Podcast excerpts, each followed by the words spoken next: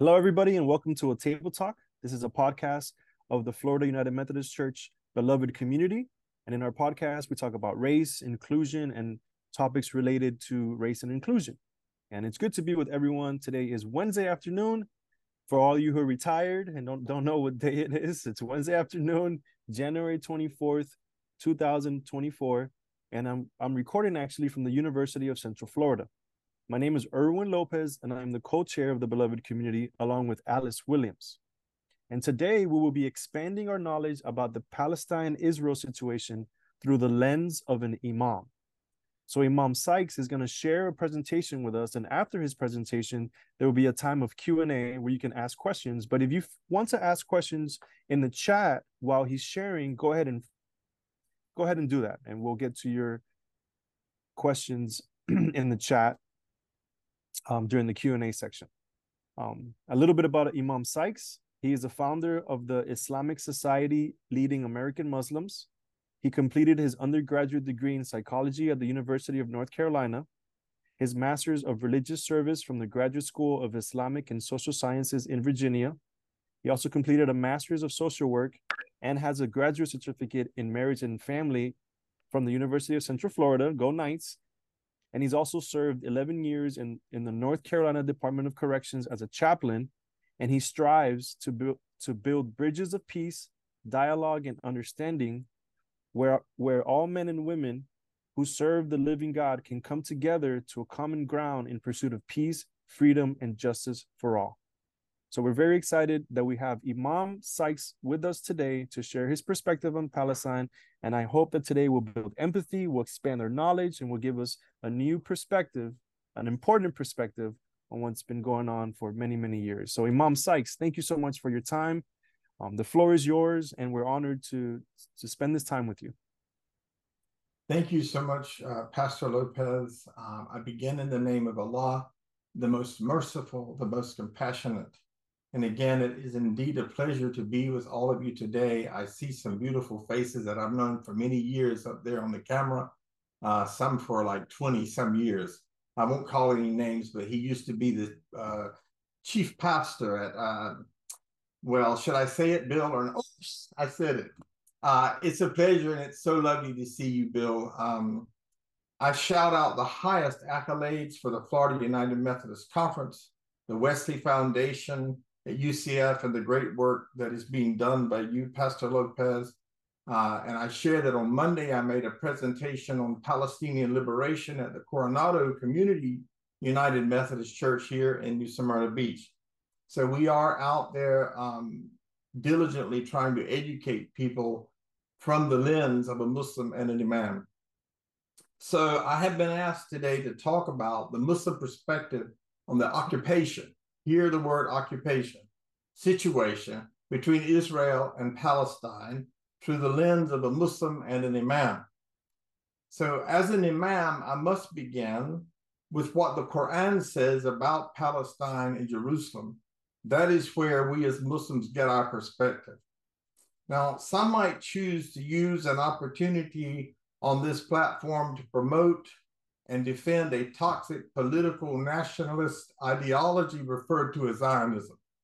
But I come not as a politician, but as an Islamic practitioner and an imam. So let's begin by looking at the old city of Jerusalem. And in Islam, it stands as the third holiest site after Mecca and Medina we are enjoined to go and visit these holy sites. Al Aqsa is the name given to the whole compound and is home to two Muslim holy places, the Dome of the Rock and the Al Aqsa Mosque. So let's turn to the Quran, chapter 5, verse 21. Allah says, O my people, enter the sacred, promised holy land which Allah hath ordained designated, assigned, and prescribed to and for you. This is how Allah speaks about the land of Palestine, Jerusalem, and Al Aqsa. God speaks about them as the land of sacredness and holiness. If we turn to chapter 17, verse 1, Allah says, Holy is he who carried his servant by night from the holy mosque in Mecca to the farthest mosque in Jerusalem, whose surroundings we have blessed, that we might show him some of our signs.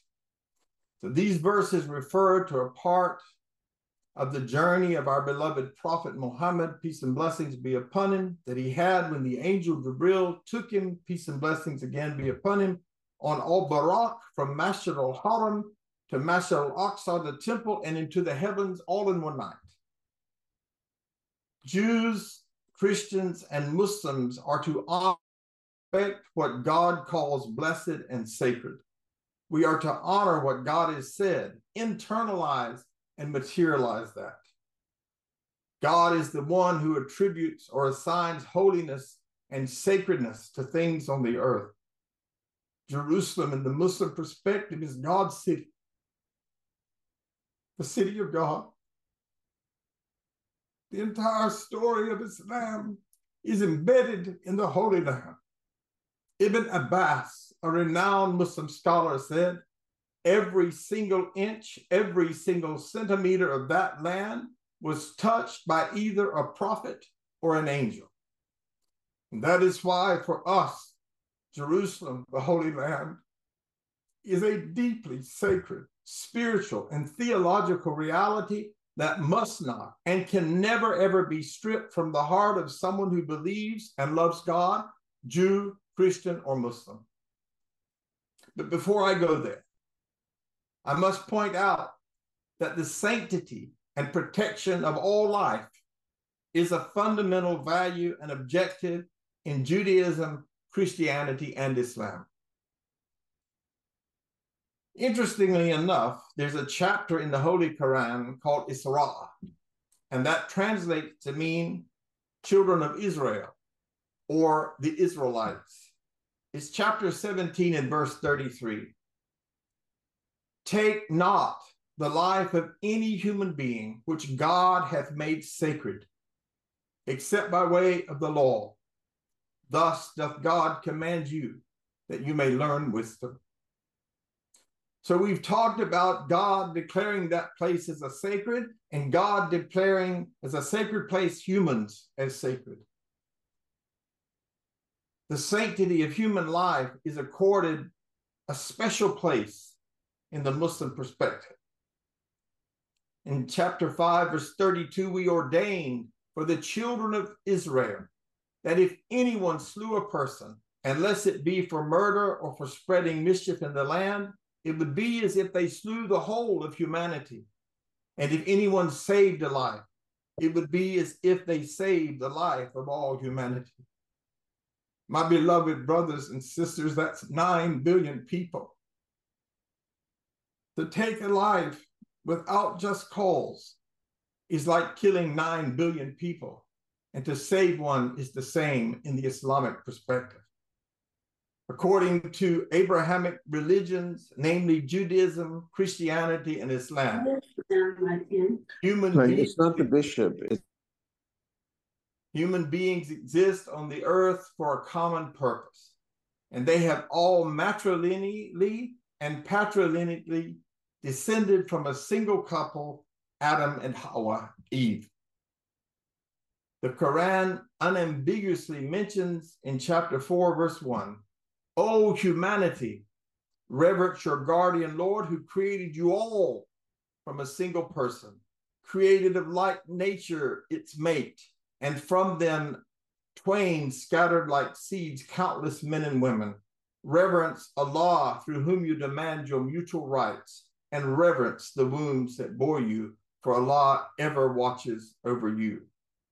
It is incumbent upon human beings to live together in peace rather than in constant hostility to fulfill the purpose of their existence on earth according to God. The Arabic word salam, from the triliteral root sin lam mim, means peace.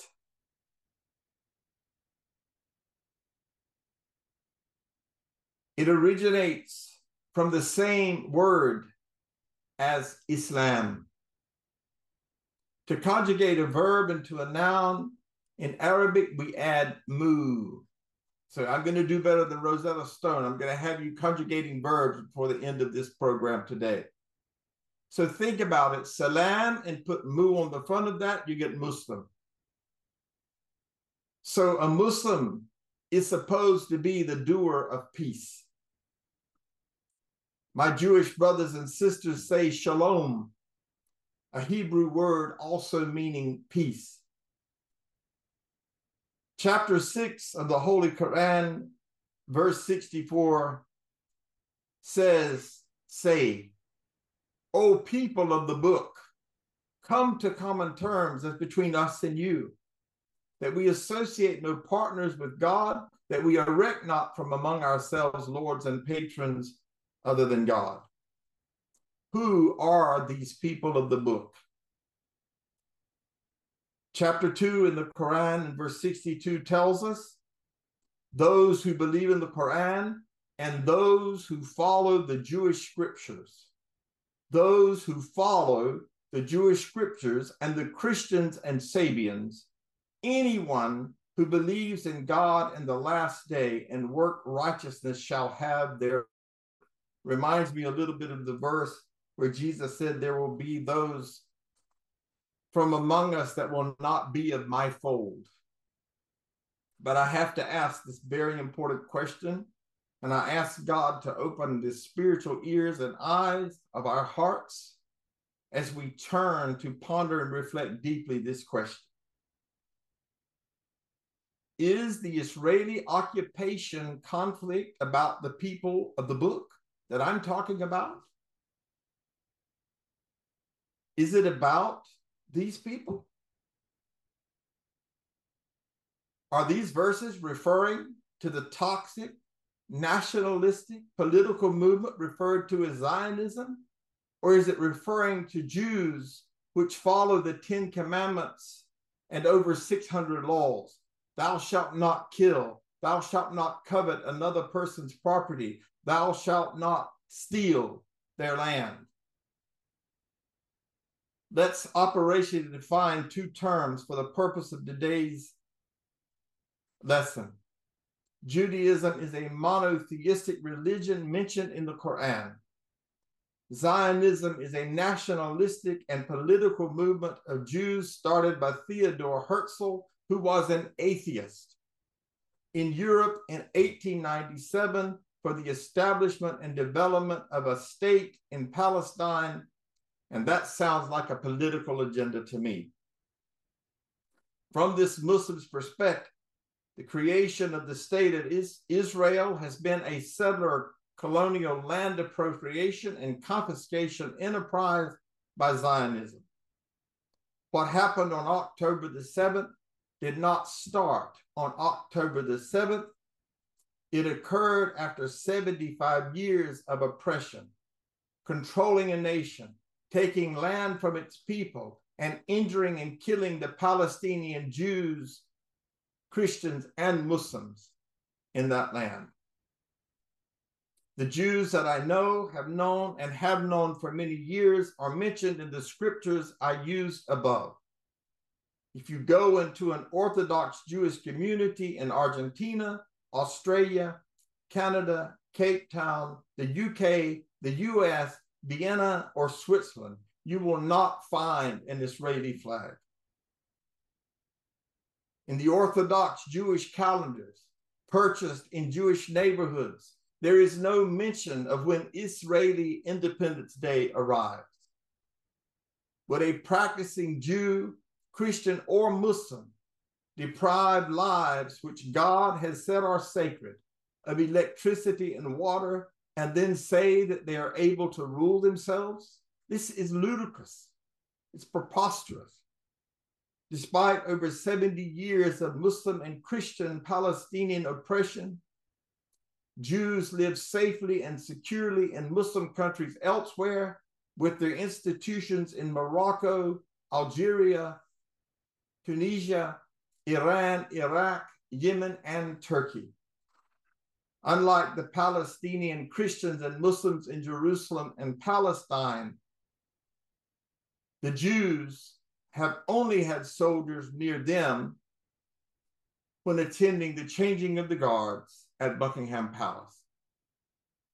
When I was in Jerusalem in 2019, my bubble was continuously filled with Israeli soldiers and guns of mass destruction, not the kind of weapons that hang into people's living rooms of America that hunt deer. So I asked the question Do you think what is going on in Israel is decreasing or increasing anti Semitism?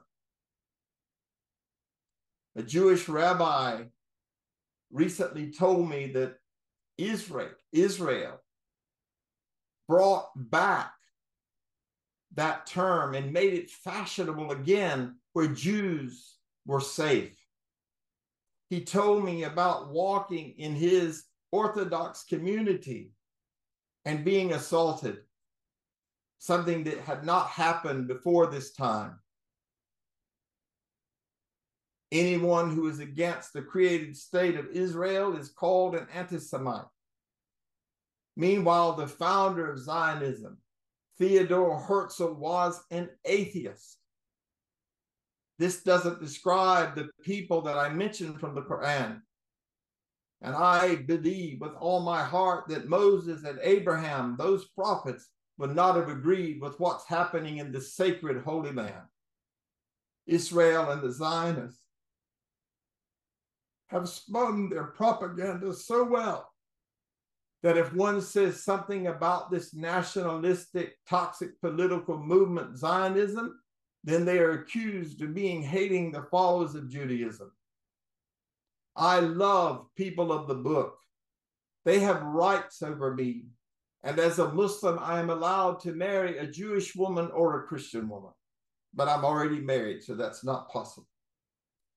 Hamas has declared openly many times we have no problem with the Jews. We have a problem with occupiers. If the Jewish people want to live a peaceful life, they are welcome. Zionism is nationalism, and that is not the same as Judaism. Non believers built Zionism. Therefore, Herzl's son Theodore Herzl's son did not get circumcised, which is one of the basic covenants of Judaism. Even non observant Jews, referred to often as cultural, practice circumcision. Our father Adam, sorry, Abraham commanded it. Ben Gurion was also an atheist. So, what we're talking about here is not something built on divine revelation, but the desires and the egos of men who did not even believe in the God that established those religions. Zionism is built upon atheism, not trusting in God and God's fate.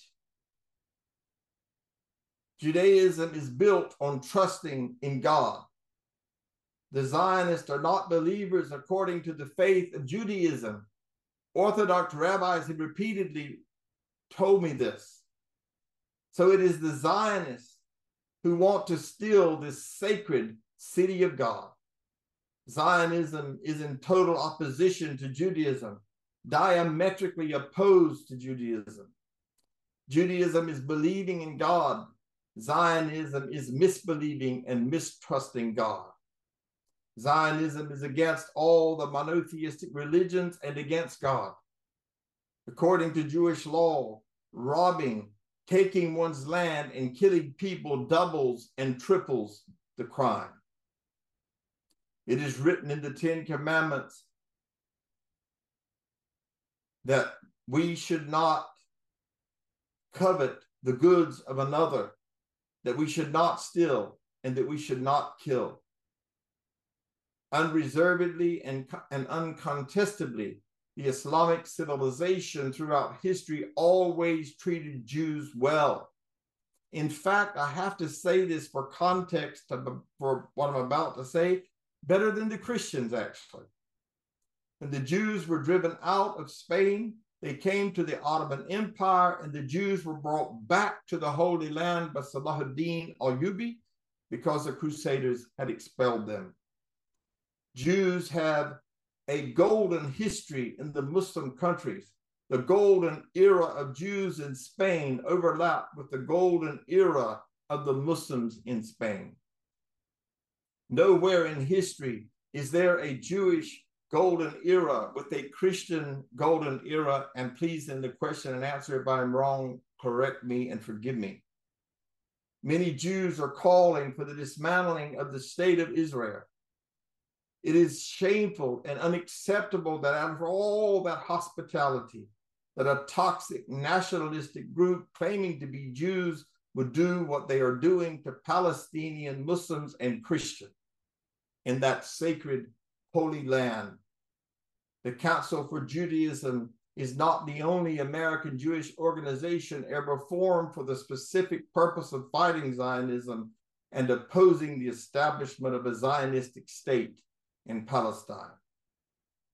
If the Muslims were enemies to the Jews, I challenge you with this question Wouldn't they be retaliating and killing the Jews in their communities and all of those countries that I mentioned that they are flourishing in and have their institutions in?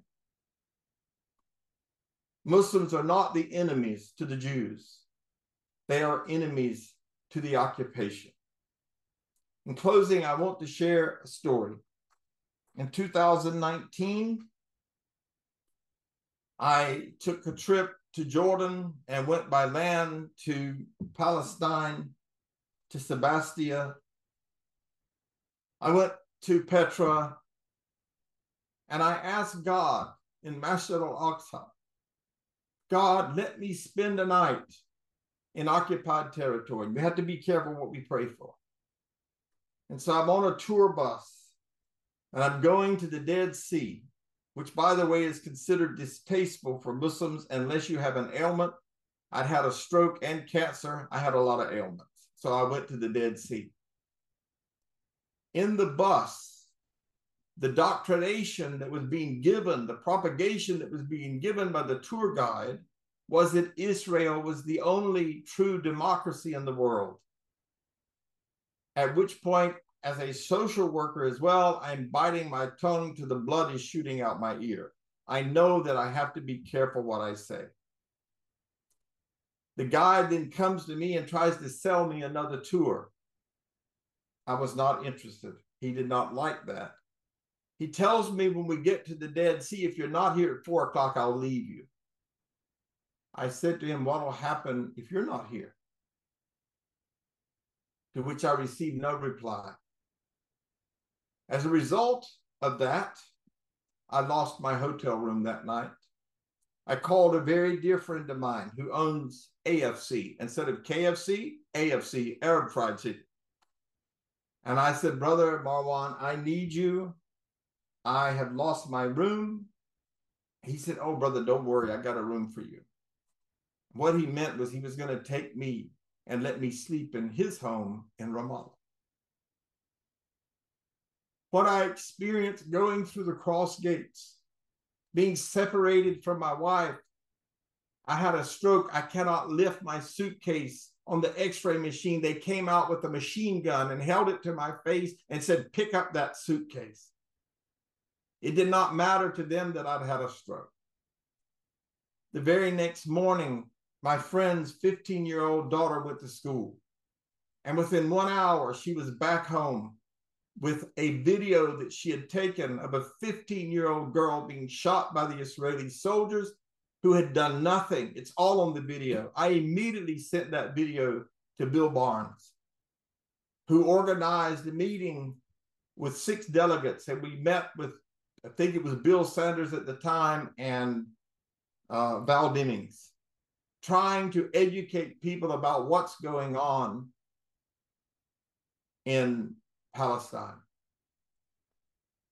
Everywhere I went, I was treated with disdain, like a second class citizen. I was even asked, What are you doing here? I said, My name is Abdul Rahman. I'm here because I believe there's one God and Muhammad is his messenger.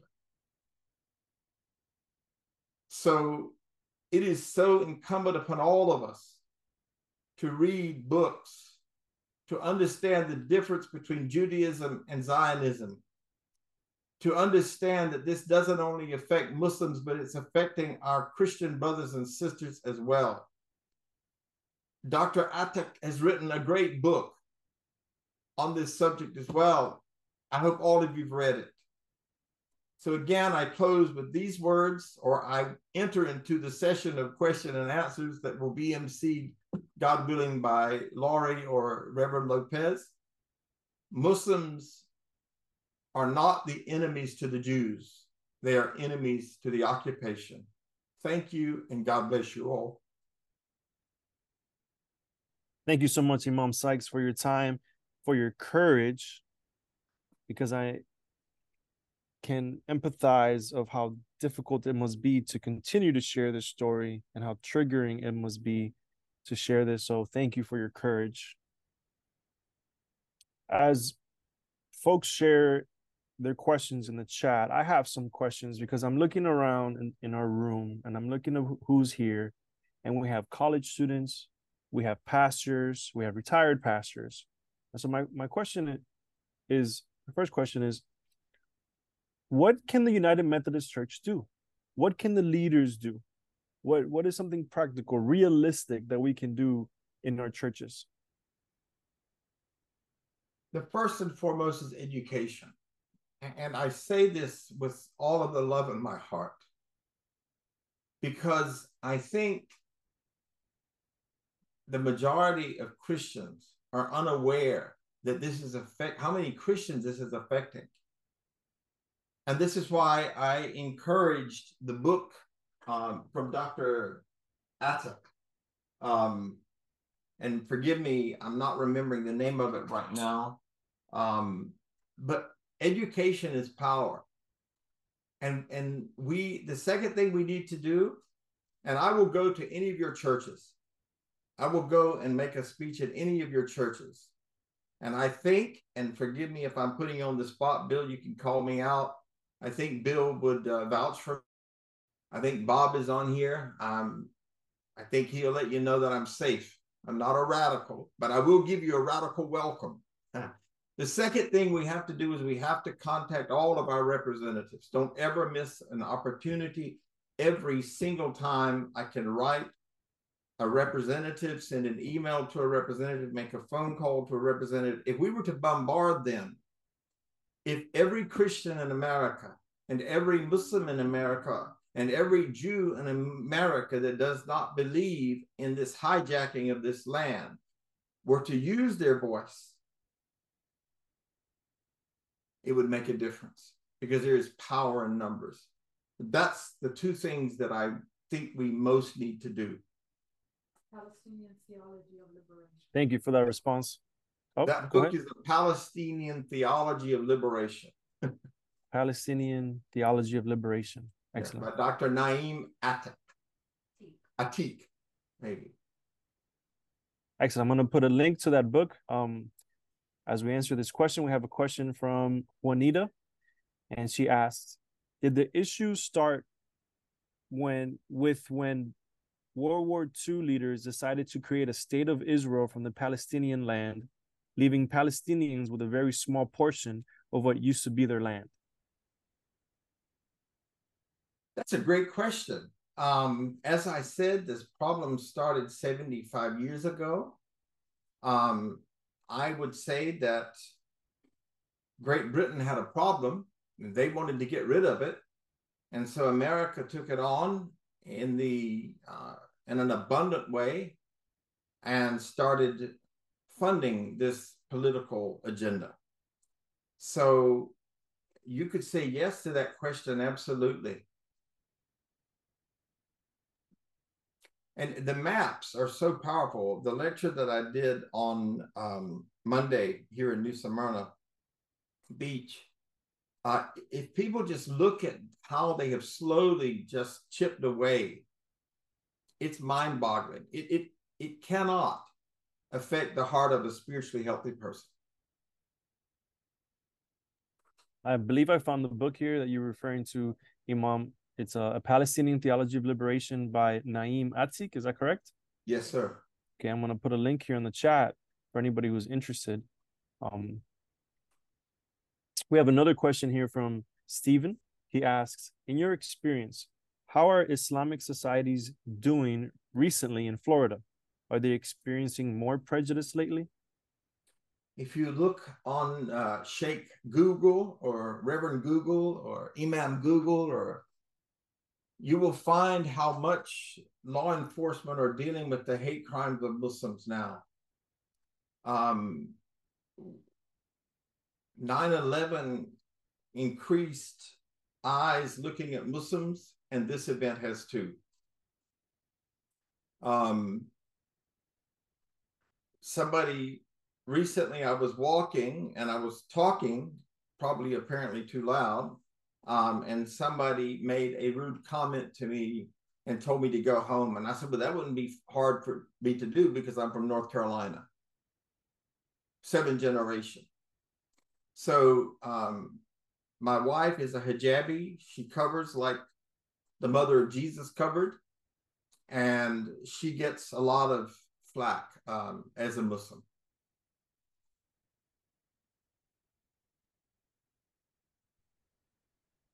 I have a question. Thank you, Imam Sykes. I have a question for you. Um, I've been doing some interviews with some folks that offering different perspectives, and one of the ongoing themes is that there is a difference between many of the Jewish people and the Jewish government, um, and the Israeli government.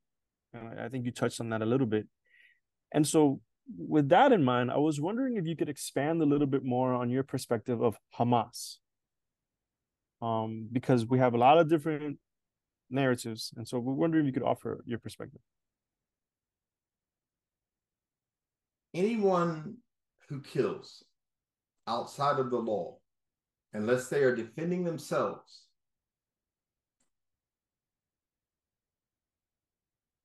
murder is murder, unless you're defending yourself. So when I'm lecturing in colleges and prior to COVID, I was doing 200 lectures a year. I often say that there's no such thing as a Muslim country in the world today and they all look like this. And I say there are countries highly populated by people that call themselves Muslims. But if they were truly Muslim countries, there would be no fighting where there are children, where there are elderly people. This is these are the laws of Islam.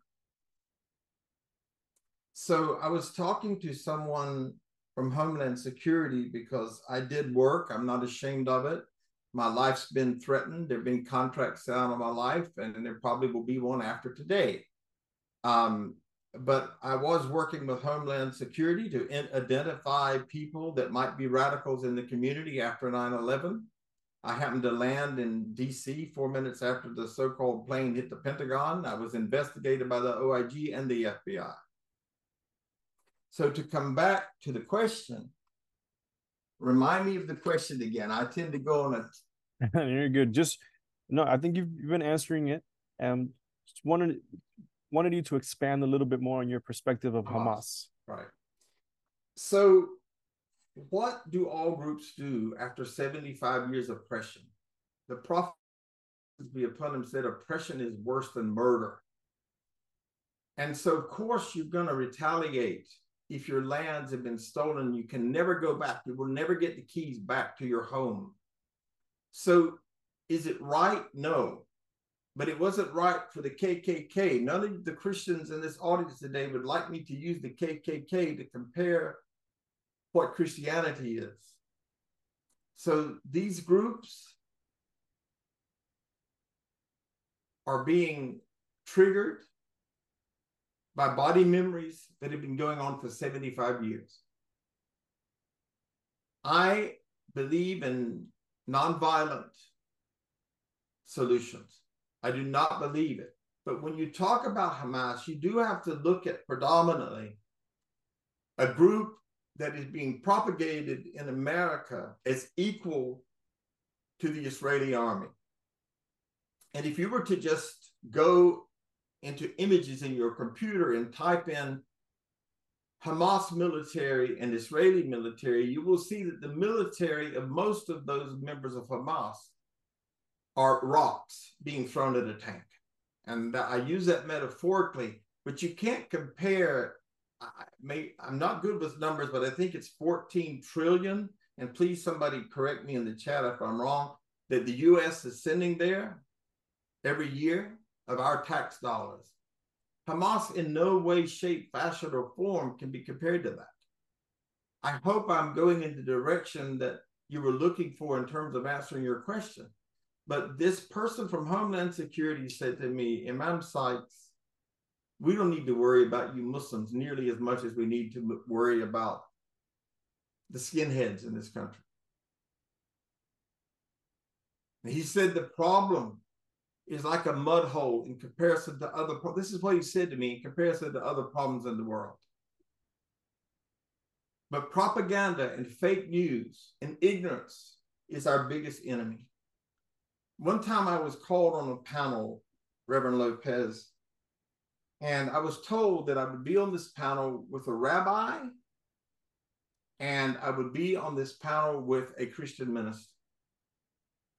And that night, when I got ready to leave, I was inspired to take, obviously, an environmental friendly shopping bag and put eight of my books from my library of almost 3,000 books with me that night.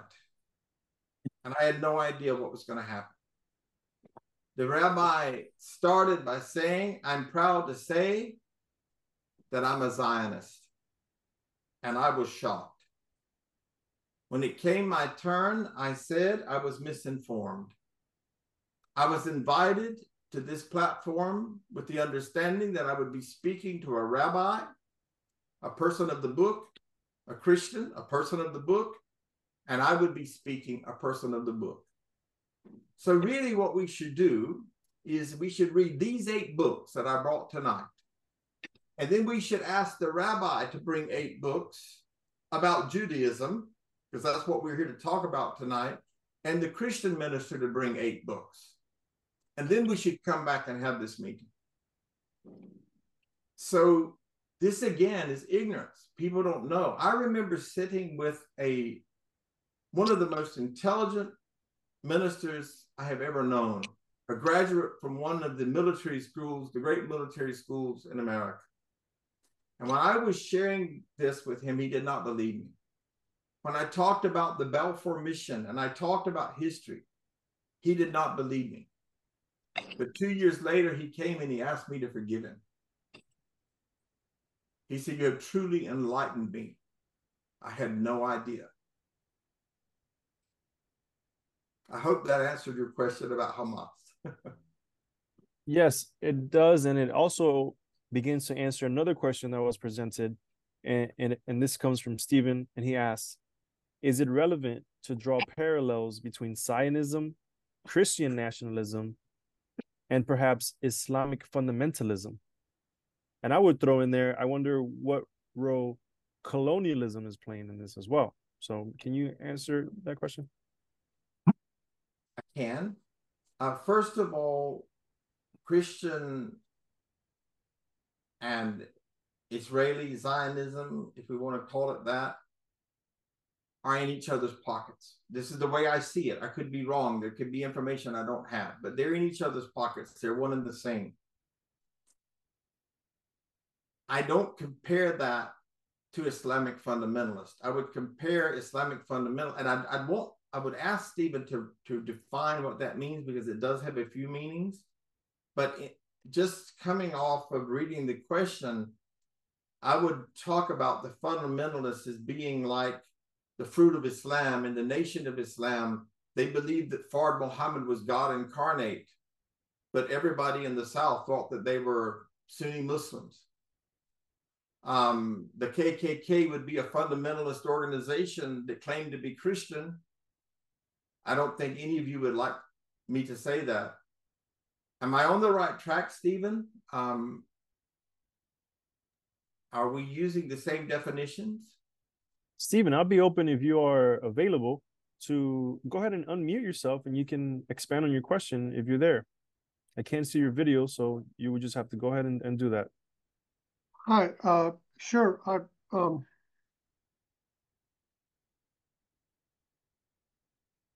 yes, thank you. You're I- so welcome. I, I just wanted to be fair and Right. make- Yes, no, no, and I appreciate that. And I appreciate, I was listening very carefully to your description of uh, Zionism. Um, because I'm really, there's a lot that I don't know. Um, and so, so even when I, if I use the term Islamic fundamentalism, uh, I would want to use it as someone who says, I've got a lot to learn about this. I don't, you know, I don't like to put tags on people, um, on others. I want to listen first. What I will say is that a, as a Christian, as, a United Methodist, I actually feel some responsibility to have an understanding of what Christian nationalism is. And I think it's a deeply uh, uncomfortable issue for us as Christians to talk about and to identify. Um, and uh, I, I think we're quite reluctant and to do that, and it, it pushes a lot of our buttons. Um, so, uh, for example, I even you know to be a Christian fundamentalist, for example, uh, I might think that that just means that I'm Orthodox and that I uh, have faith in the fundamentals of the church. But I actually think that term is used much differently.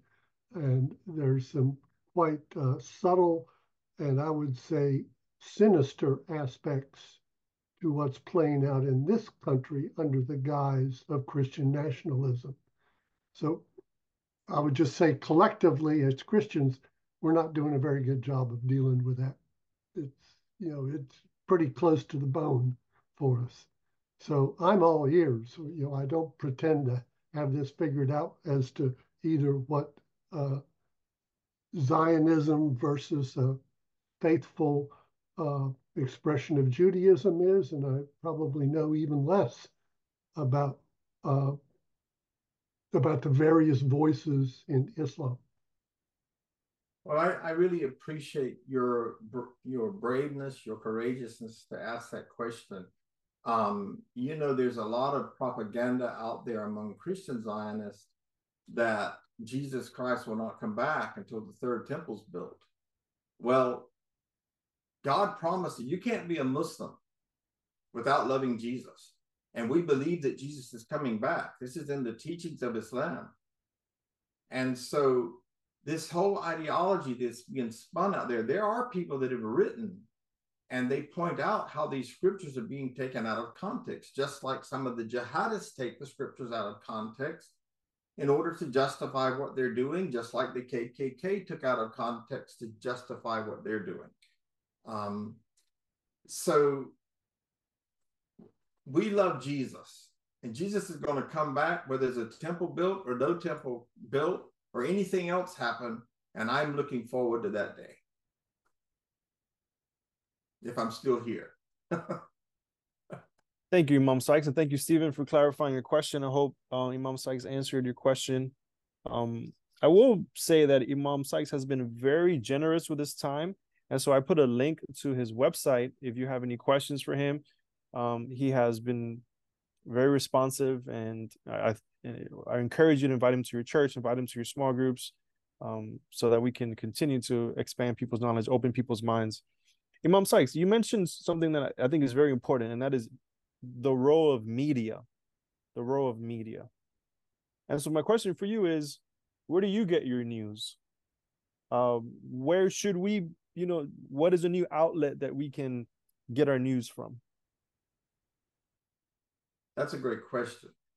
I get my news predominantly from Amnesty, um, from nationally recognized credible organizations uh, that I feel I can trust. I do not get my news from Google and places like that typically, um, because that's going to usually be fake and it's going to be, I mean, you know, you have to understand that organizations as big as Zionism. They they have plenty of money to buy the algorithm so that if you go into the computer and want to look up something, it's going to take you to their propaganda because they bought it up. They bought the media space. So my news really comes, like I said, from national organizations. Um, I count on them to keep me informed because I do run a practice to support our ministry. Um, and I don't have as much time to read. My, my ideal world would be sitting on the beach and reading for five or six hours a day. I haven't got there yet. no, we need you. We need you here. We need you here sharing with us. Um, so maybe five hours in the beach and a couple hours with us per day. That'd be good. We, yeah. have, a, like we have a question here. What about NPR, BBC? What about some of these mainstream um medias? I listen to NPR. I, I listen to BBC. Um, I will say this, and I'm glad. Uh, think it's Juanita. My not my eyes don't work with that small print, but I forgive me if I'm saying your your name wrong. Um, absolutely, uh, I will listen to NPR and BBC. European news, any news outside of America, I trust more than the American media. So if I can find any kind of news that's outside of the country, I find that to be more trustworthy than the American media. I was wondering if, if you were able to put a link to some of these um, media sources that you use um, these national organizations, amnesty organizations that you, you share. That'd be very helpful for us, I think. um, I'm going to do this if I can, uh, Reverend Lopez, Pastor Lopez. If I were to send those to you in a separate email, would you be able to distribute that afterwards? Yes, I'll distribute that. I'll include you in that as well. And, and if I could make one precursor to what I've said, some of the news I read, I read to let me know what the others are saying, though. And so uh, I sent about four things to one of the ladies that attended the meeting that I did on Monday. And it because one of the groups was talking about Biden's participation in this. I'm not a political person. I started off my speech that way. I am an imam, I'm a Muslim, I'm interested in a preserving a sacred place because I love God and I love what God loves and I hate what God hates. And uh, so, if anything I send you turns out to be political, that's not why I'm sending it to you. But we have to be political when it comes to advocacy. We have to bombard our so called representatives to the point that they don't want to hear from us anymore. Just get rid of these people. We've got to be as loud as the trillions of dollars that this country is sending to another country. We've got to outcry that money and what that money's doing. I love your I love that quote. We have to be political when it comes to advocacy. Everybody wants to be apolitical, but they, you can't do that if you want to be an advocate, if you want to be an ally. I love that quote. Um, I have a question for you, Imam. I know we have about eight more minutes with you, if you don't mind. If, I don't mind at all. Okay. My question for you is more of a personal question than I, I think many of us deal with is that whenever we're trying to share a different perspective on Israel and Palestine, specifically, you know, in line with what you're saying, with our family members or with people who've been indoctrinated by this Zionism, it always comes out, uh, the, the way it's received or the, the way that people respond is very aggressive, very aggressive, very judgmental. Um, just think about my own family members. And how have you been able to deal with that over the years? Any advice for those who are just beginning to speak up, beginning to use our, our platforms? Um, as all of you know, I'm busted. I have a hard time not crying when things are being done that hurt the people I love, that things are being done that don't please my Lord. So I have developed a thick skin while asking me, God, don't take my heart away from me. Let me remain passionate in my work for you. So it has you have to pray a lot because your family really one of the blessings when you stand up for what God wants you to stand up for, is very humbling. You will be humiliated. You will be persecuted. And you cannot do this work without it. Jesus nor any of the prophets were not persecuted for standing up for truth. But my Quran tells me to stand up for justice, even if it be against myself, my parents, the rich or the poor. God is able to look after all of them. And our calling, I deem by God, and please correct me if I'm wrong, is to stand up for what God has told us to stand up for. And we just can't fall. We need to pray that our faith is increased, that we would have an increase in faith that would cause us to have courage to address the elephant in the room.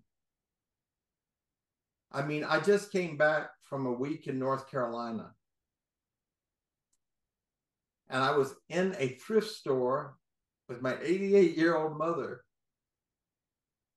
And this guy walked up to me and began to address because he saw me with my wife, Hijabi.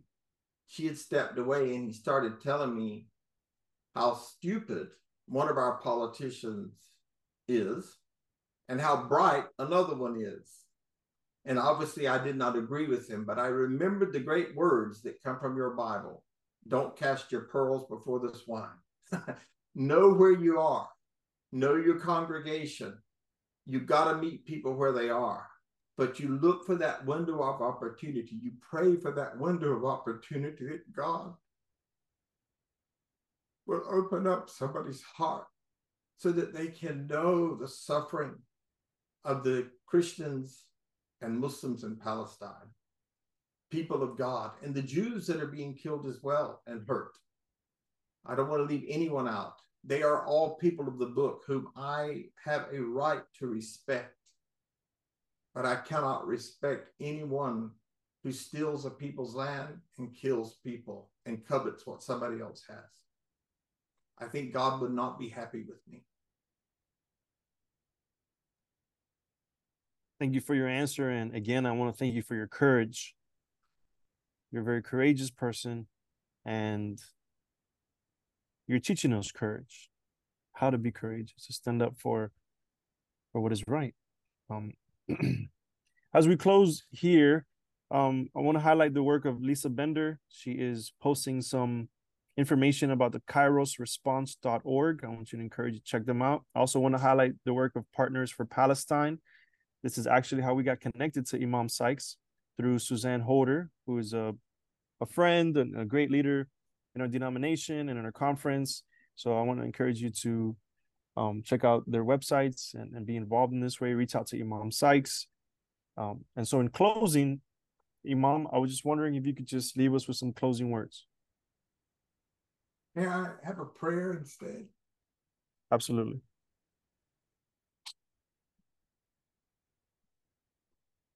Gracious, gracious Creator, we pray for knowledge, correct knowledge. We pray for strengthened, reinforced, fortified hearts and faith and that you will loosen our tongue and allow us to stand up for your people. God, I humbly ask you to bless every single person that's in the front lines doing this work. To bless the Methodist Conference and Church and Pastor Lopez and all of the folks that participated in this event today. I thank you for every opportunity to serve. In the name of the Creator, we pray. Amen.